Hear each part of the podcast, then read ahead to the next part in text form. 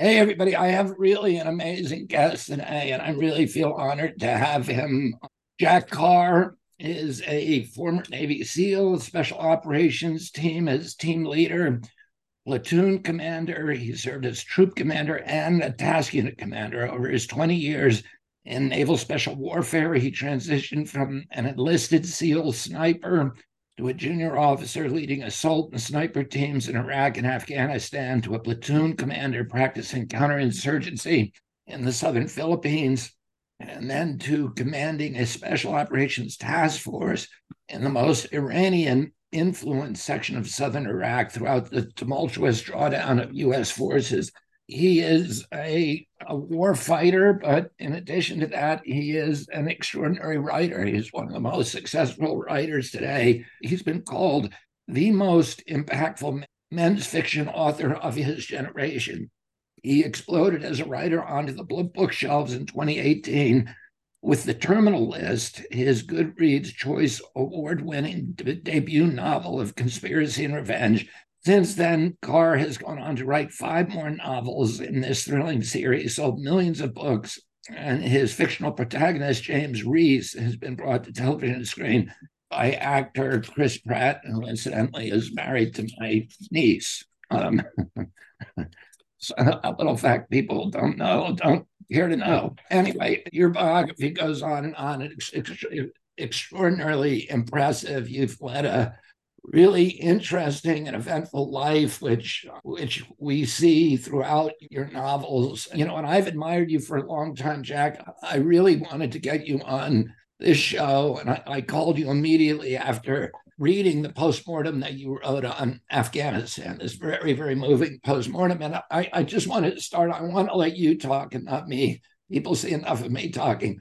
but in 1971, the Pentagon Papers were released Daniel Ellsberg had led the team that wrote them in the Rand Corporation. And it was a, a question of how did we get into Vietnam? And it was a very, very candid inside view of the decision making process that had gotten us into that war. And of course, the Pentagon, and after my uncle died, and uh, that I think it was at 26 volumes was completed. They intended to sit on it forever, but Daniel Ellsberg released it in 1971, and it showed this very, very candid conversations between Pentagon officials and State Department officials and White House officials, in which they all knew that the war was unwinnable, but they had to keep it going or they would lose face.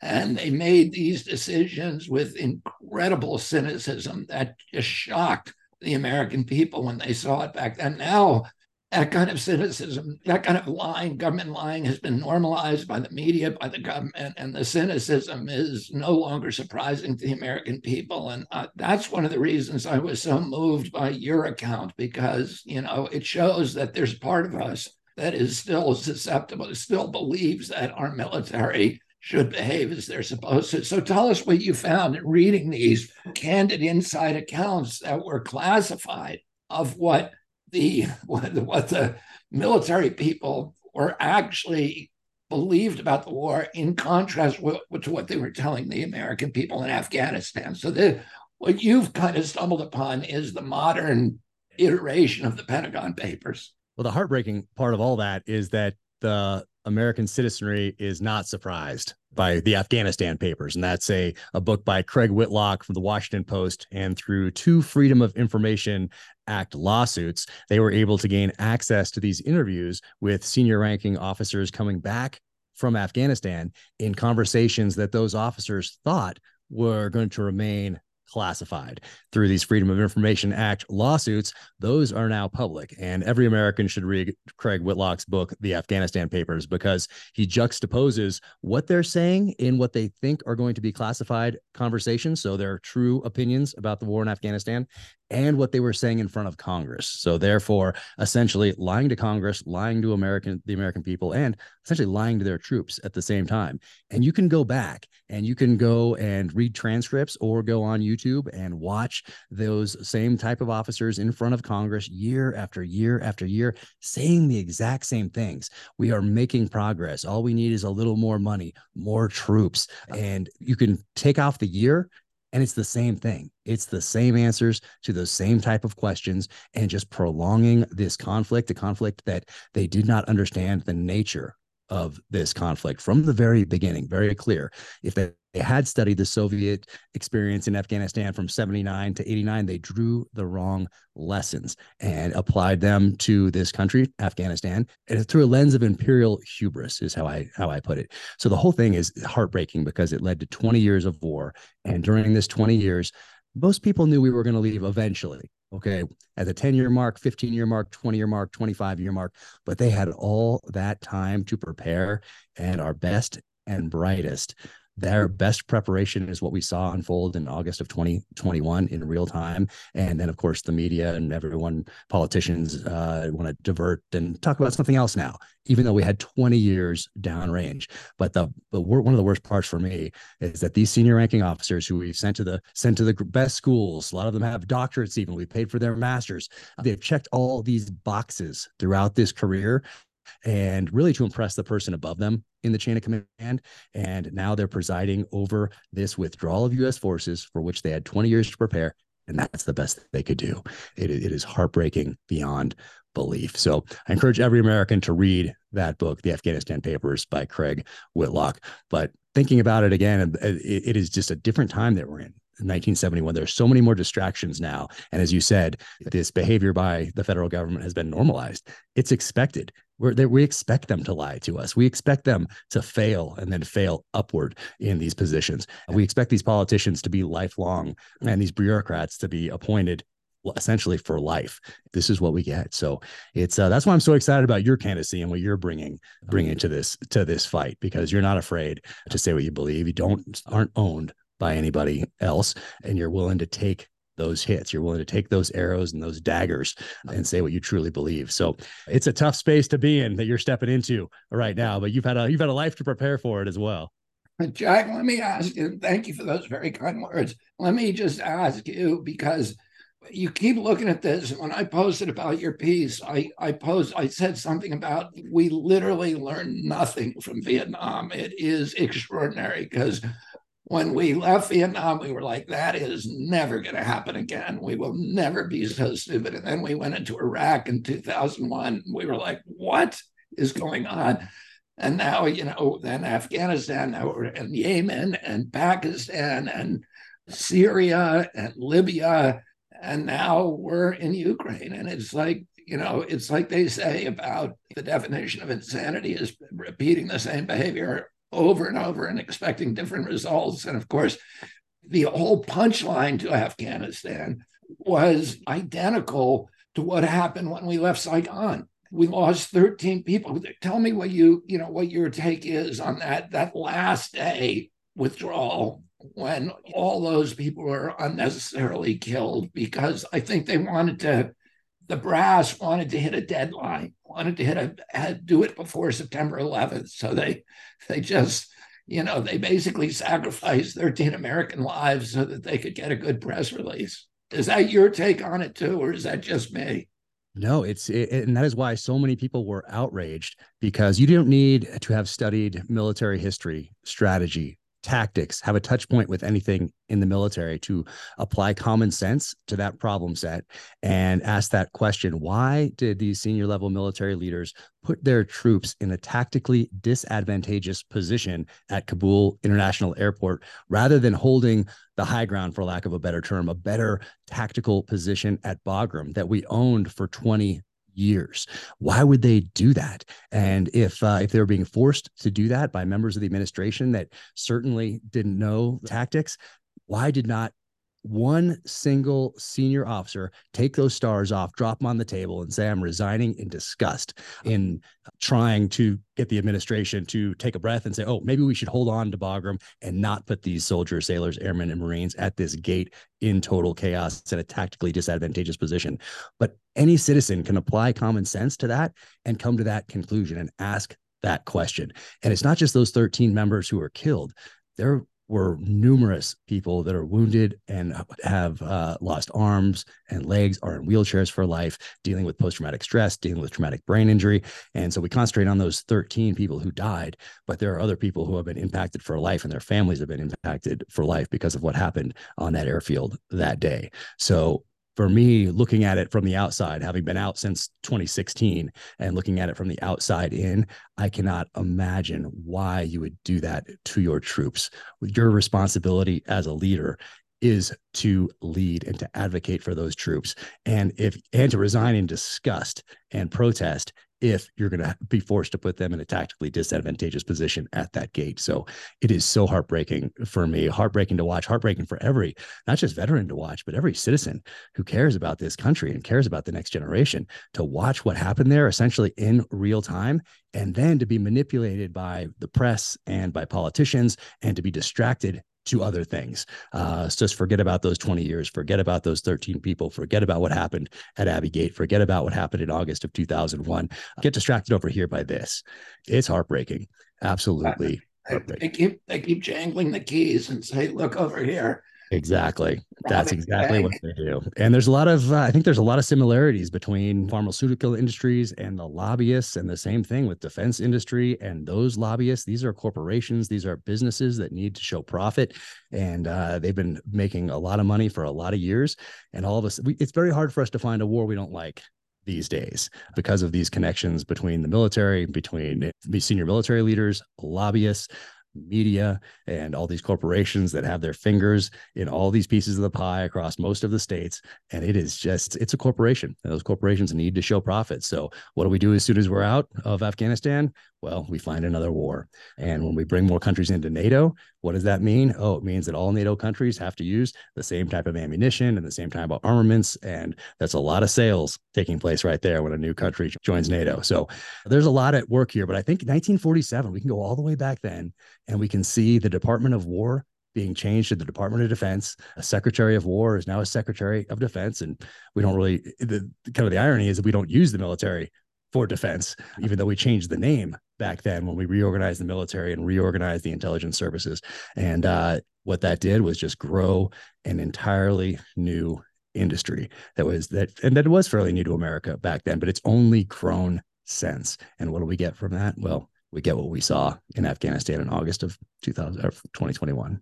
Yeah, and and I know that you've read Eisenhower's speech in January 17, 1961, his farewell address, warning America that, you know, the emergence of this military industrial complex, which he said, the quote that you just said, new to the American experience, that would undermine and subvert our democracy. Um, that would transform America into a, an imperial state abroad, a security, surveillance, garrison state at home.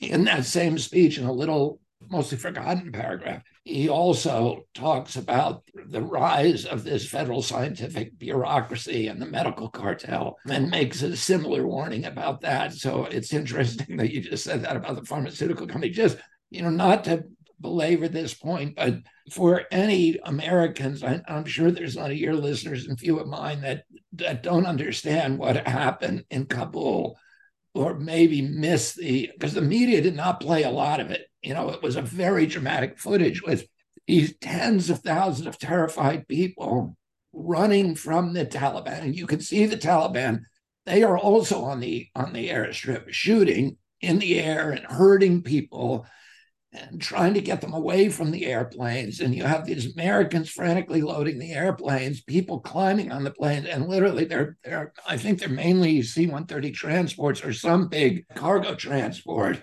and then they take off with people literally hanging on the wings and you know dropping off one by one onto the runway. They're just horrific horrific photos. Oh you know just talk about that and what they should have done instead.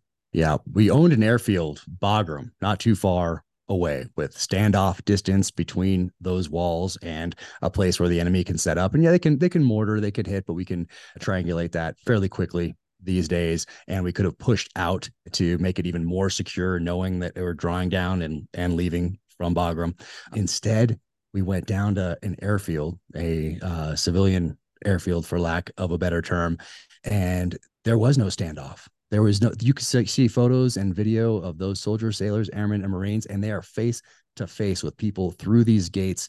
And people throwing babies over the walls, uh, not knowing what's on the other side. What happened to be on the other side was a lot of concertina wire, and you have babies bleeding out in this wire. People just wanted to get out of Afghanistan because uh, they knew what was going to happen to them if they had had any sort of connection to the U.S. If they had, or not even if they'd had that connection. Guess what? If you have an issue with, let's say, a neighbor or another business, you can just be told they can just tell the Taliban, these people over here guess what? That's my business. That's my competition. They helped the americans over the last 20 years. Oh guess what happens? The taliban go to that house and behead that head of the household or whatever it might be. So there's all that going on as well. So it is you are not in a good position if you think that if you either help the americans or think someone's going to tell tell the taliban that you helped the americans. So it was just complete chaos and that chaos did not need to happen. If you have 20 years to prepare you don't even need 20 years to prepare. You just need to look at that terrain and look at bagram and see how you can secure that airfield or you already had it secured. Just push it out maybe a little bit farther to make it a little more secure for this month that we're getting out if that's what we're going to do get out all the way out. It's just common sense which is what karl von clausewitz said was the most important attribute of a battlefield leader was common sense and he's not the only one to say that and that common sense is severely lacking across the board in senior military leadership ranks and politicians eh, that apply common sense to these problem sets. And we don't do that these days. So, and every time I talk about Eisenhower and his speech, I encourage people to go listen, watch the entire thing, because we all know the military industrial complex piece, but that entire speech is very important to watch from beginning to end let me understand because you know you're a very interesting guy. What do you and, and I'll just tell you my reaction when we went into Afghanistan. My reaction was that we should have a limited objective, which was to remove and punish Osama bin Laden. But when we took on to invade and then rebuild the country and do regime change and then nation building there, it seemed to me that like we were ignoring not only what happened to the Russians, but what's happened to every. I mean, Afghanistan is called the graveyard of empires. That's where empires go to die. The Russians died there. I mean, everybody since Alexander the Great, the British Empire, nobody's been able to hold on to it or do anything useful for the people there. So from the beginning, I was, you know, very skeptical about it. But you know, you were fighting in Iran at that time, and you know, what was your? Were you completely gung ho at that time, or was there part of your brain that was saying, I don't completely 100% trust the people who are giving me my orders from the top down. Was there any of that in you at that point?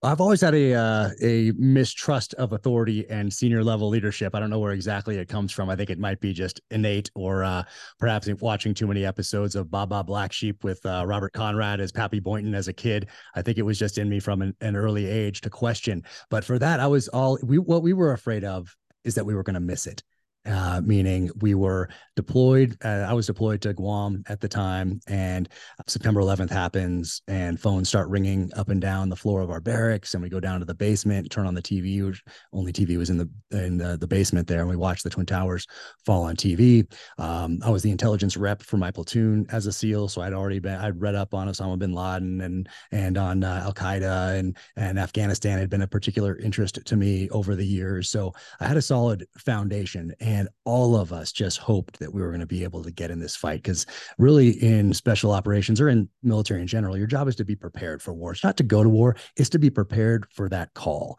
And that was our generation's call. So we were going to answer that call. We wanted to get down range but what we all thought was that oh what if they send another seal team? Or what if we what if they wrap this thing up before we can get there? And that's what we thought. We thought it was going to be because since the end of vietnam we'd had Desert One, we'd had Grenada, we'd had Panama, we'd had the first Gulf War, we had Mogadishu. So things that were really flashpoints. We hadn't been in sustained combat operations since the end of Vietnam.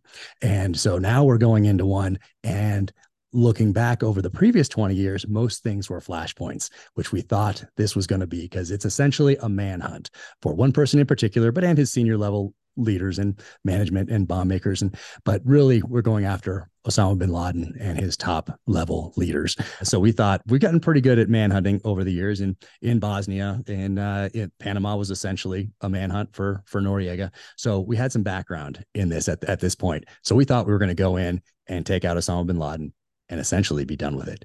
And so the big worry was that we were going to miss it. Obviously, looking back over the last 20 years, that was not a threat because if you stayed in long enough, you were going to get in the fight. But no, from the beginning, we thought it was going to be a lot quicker because it seemed like the objectives were limited and it was to go to take out Osama bin Laden, to capture or kill Osama bin Laden and his top level leaders who planned 9 11. So that's what we thought. But then okay, now we stay and now we're building these big bases and we're building these big chow halls and we're building outstations and now we have this war on drugs and opium going on and now we're building this road all around Afghanistan and now we're building wells and we're providing protection for building wells. And you're seeing more and more troops come in and you're seeing more and more contractors come in more and more chow halls go up. All those things you needed to do to support any town or city in the united states you need to do for any base overseas that you're starting from scratch. And that's all that takes a lot of money to do that sort of thing. So it grew and it grew way larger than anything any of us, uh, most of us, people that I talked to, thought it would grow into from the beginning. We thought it was going to be very limited it did not turn out to be limited, as we all know now. And similar thing happened in in Iraq. We just couldn't understand the nature of the conflict, and so we kept pouring money, kept pouring troops, kept pouring more contractors at the problem, and it didn't help the problem. There's a great book called The Accidental Guerrilla by David Kilcullen, and uh, where he talks about going into a place and creating more problems than you went there to solve in the first place by creating these accidental guerrillas, kicking these doors in, taking out a guy. But guess what? You just did. Well, his son just saw that. And that nine year old, 10 year old, 12 year old, guess what he's going to do now? He's going to turn up, uh, he's going to hate America and end up being a terrorist that you're going to fight a few years down the line. But Afghanistan is interesting in that you could join the military after September 11th, 2001, and retire from the military, all in this 20 year span of one war. And we haven't had that really in our experience up to that point. Yeah, well, Vietnam did last 20 years too. But, uh, you know, the interesting thing is then these guys go join Raytheon and General Dynamics and, and Boeing and Lockheed. And then they their next job you next see them on CNN uh, yes talking about giving advice about the next war that we really need to get into, that it's absolutely critical that America go into Ukraine or wherever. Uh, it's just this big, you know, kind of money laundering scheme. It really is. And it, it's very clear that that's what it is. But as a citizen, now, I think we're in a position where we say, what are we supposed to do? Because this gigantic bureaucracy, this gigantic government that has so much power, what are you supposed to do to change this? Because up until World War II, leaders were held accountable. George Marshall helped. We didn't start all those names that we know from World War II, from Patton to Eisenhower. They didn't start in those positions for the most part. Someone else did, but they didn't measure up. They were held accountable. They were replaced. And that's George. People know George Marshall for the Marshall Plan after World War II, rebuilding Europe. But really, it's that lead up to World War II and during World War II where he held leaders accountable and replace them if they didn't measure up. So then we got all those names that we can all that we all know that we all associate with leading us to victory in World War II. Same thing with uh, with uh, with President Lincoln in the Civil War. He didn't start with Grant. He went through a lot of generals before he got to Grant.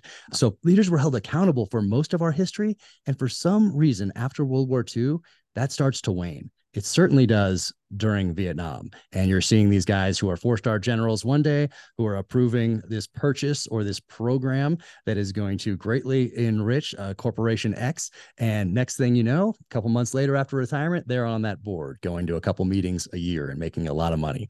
And I can't really think of a general other than someone who was held accountable for personal behavior that has been held accountable for professional behavior over the last 20 years or since the end since since Vietnam. So there was a shift at the end of World War II. You had accountability up until that point and then you really haven't had it the same way uh, leading up to today. So for whatever reason, whatever that shift is, uh, and I think it has a lot to do with these corporations and uh, these senior level officers that can approve programs and weapon systems, and then go sit on a board in retirement or multiple boards in retirement. Says, and it's very similar to the pharmaceutical industry in that in that respect. Uh, sim- similar models, but uh, I don't know how you get away from that now that it is so big and so powerful, so many lobbyists, so much money, so many of these, so many of these projects in multiple district congressional districts. So it's this huge monstrosity at this point that really is an industry.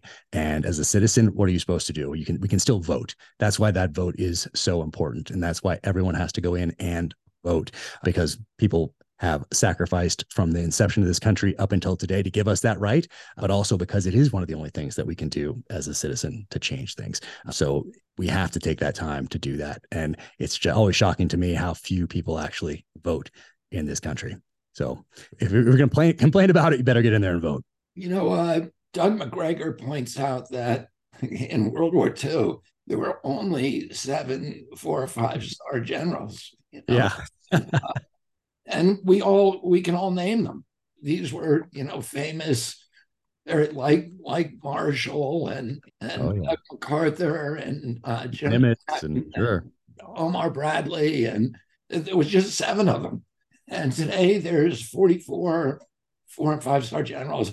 And it's not um, back then, the entire world economy was mobilized for that war. And you had seven guys who were running the whole thing. And now, you know, what are all these people doing? And we know what they're doing. They're making deals. They're carving up their little fiefdoms, making sure that they get the contracts, that they pay. The, it's just a bureaucracy that feeds on itself, and that is essentially predatory on the American on, on the American public. It is not making us safer in this country. Eight trillion dollars on war has not made America safer. It's made it more dangerous to be an American here and abroad. It's weakened our economy, which ultimately is the real source of national strength and national security, a strong economy. It's sad to see, you know, what's happening. What was, let me ask you this.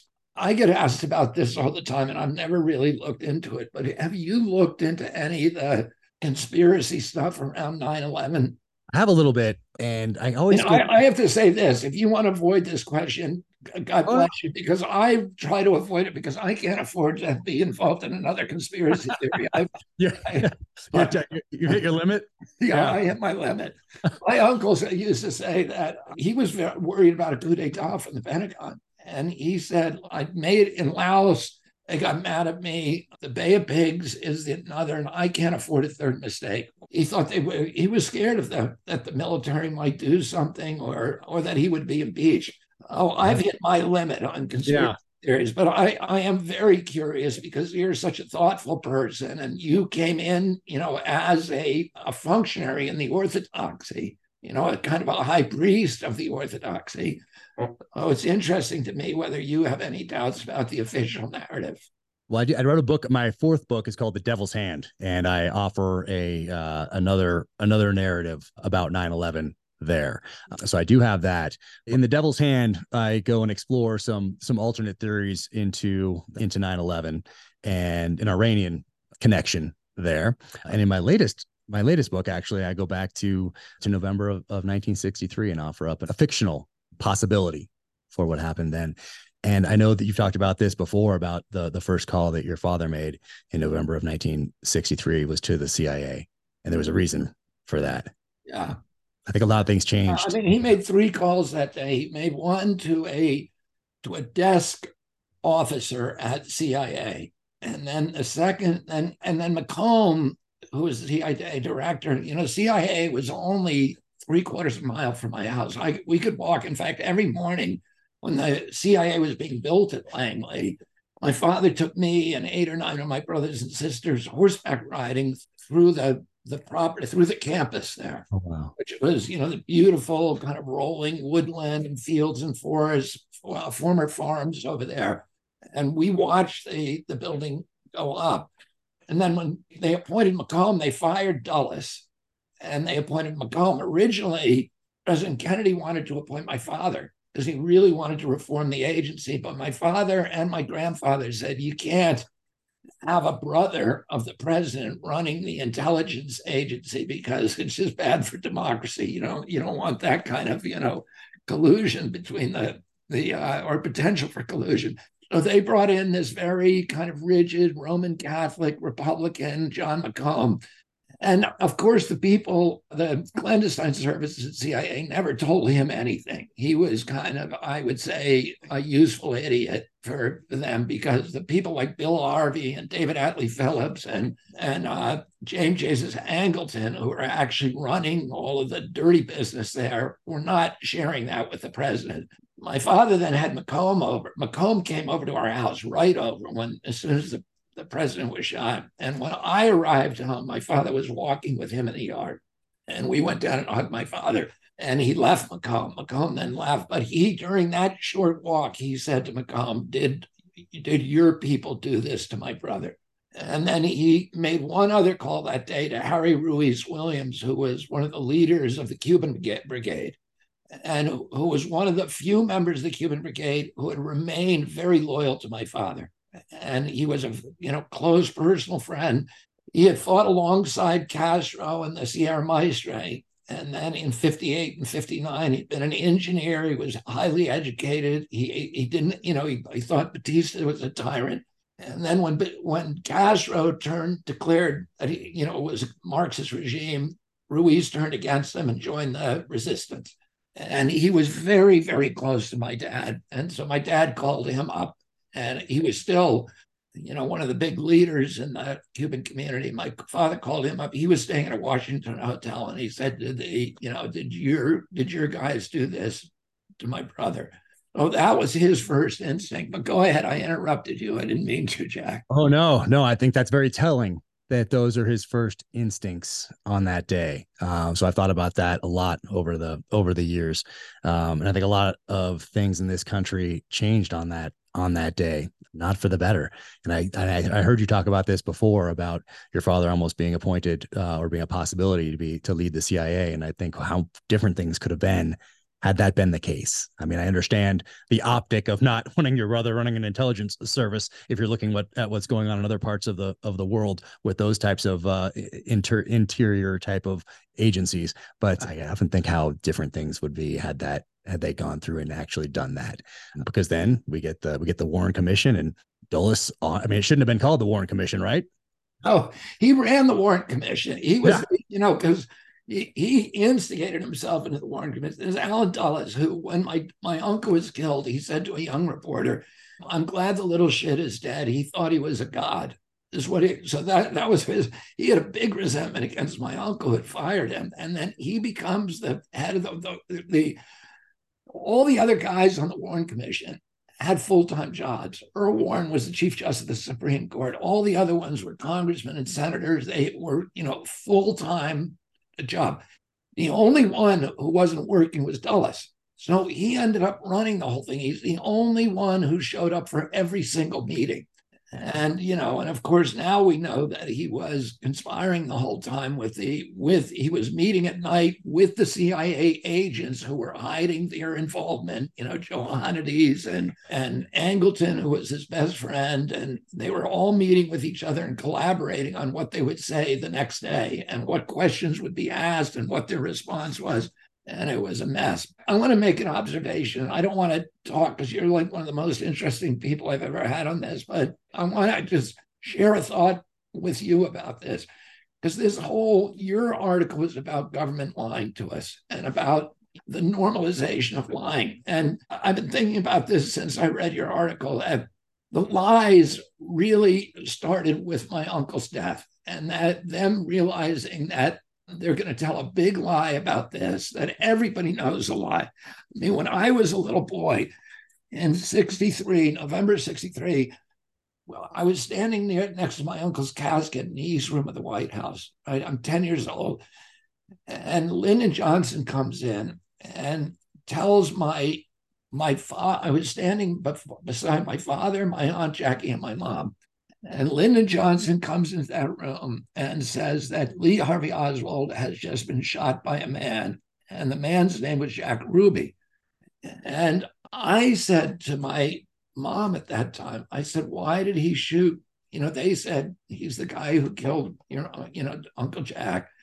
And I said, why did the man shoot him? Did he love our family? So in my 10 year old mind, the story didn't make any sense to me.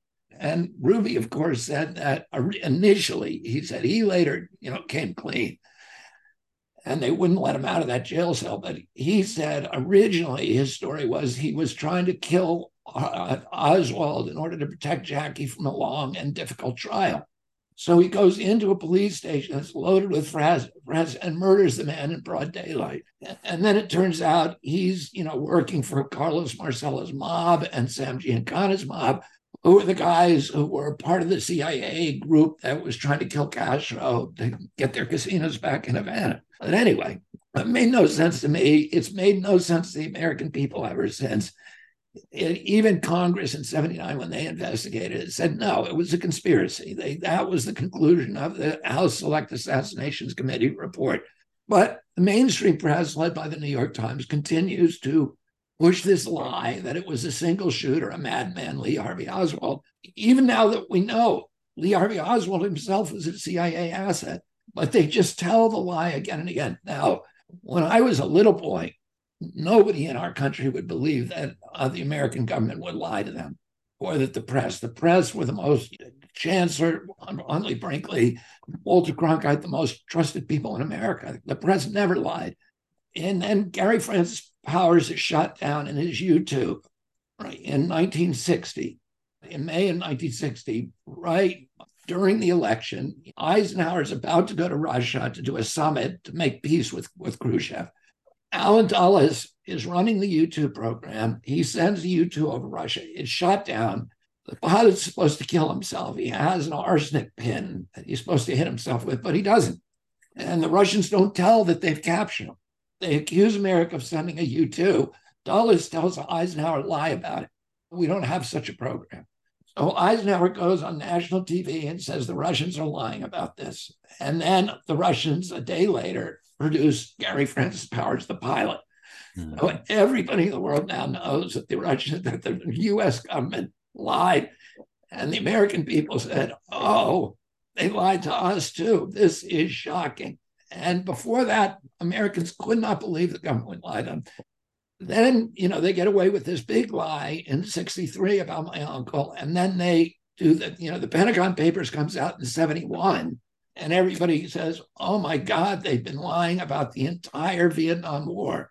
And then, you know, ever since then, it's just become like de rigueur that they, you know, they lie about everything. And now the press lies to us about everything. And the press is now allied with with the government, the press, which is supposed to be speaking truth to power, instead is, you know, broadcasting public government propaganda to the rest of us.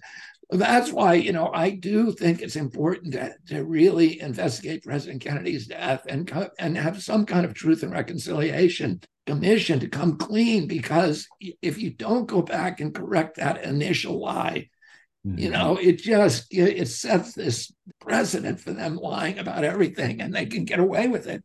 Oh yeah, no, I've thought about that since my earliest earliest days. Um, and then of course we have the the Pike Committee and the Church Committee hearings in the 70s where they unearth numerous oversteps That'd be the kindest way to put it by institutions of the federal government, specifically the CIA. And there's the reform that comes out of the the church committee and the and the Pike committee, and those reforms are are put into place in the late 70s and and early 80s. And I think you have some changes, but you're right. You go back to November of 1963, you go back uh, 60, 61, 62, and the lead up, the, the years leading up to November of 1963, and there was a definite change in the tone of the government, of the intelligence services, of the military, and what the people expect. Now we expect those lies, and but we're so distracted by all these other things, uh, raising families and paying rent and taxes and, and all the rest of it, juggling life, that those lies just continue to get told. More get told, more money gets spent, more programs are are in the hopper for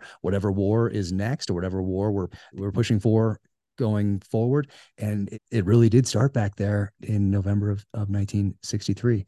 And it's, I mean, it was so profound. I, I, talk about it in my last book. And I don't know if you remember this or not, but, but we met at uh, Megan and Billy Birdzell's wedding uh, in Hyannis Port. And, uh, was- and just so people know, my sister's daughter, Megan Townsend, my eldest sister is Kathleen.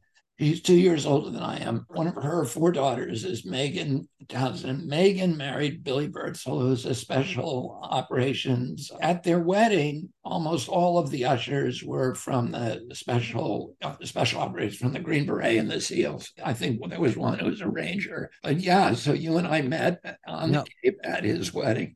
Yep, yep. And he was a, a Marine, and we were actually in Najaf, Iraq together, fighting together. We didn't know each other then. We met after Najaf, Iraq, summer of 2004. Uh, ended up doing a, something in Mali together years later, and, and stayed dear friends ever since. But um, so we got to go out there, and it was incredible to be there. And I don't know if you remember this, but I got to escort Ethel the next day for the christening. I did a reading and then escorted her to the breakfast that we had the next day. So I got to sit um, with Ethel and uh, with your wife Cheryl and sit at this table together.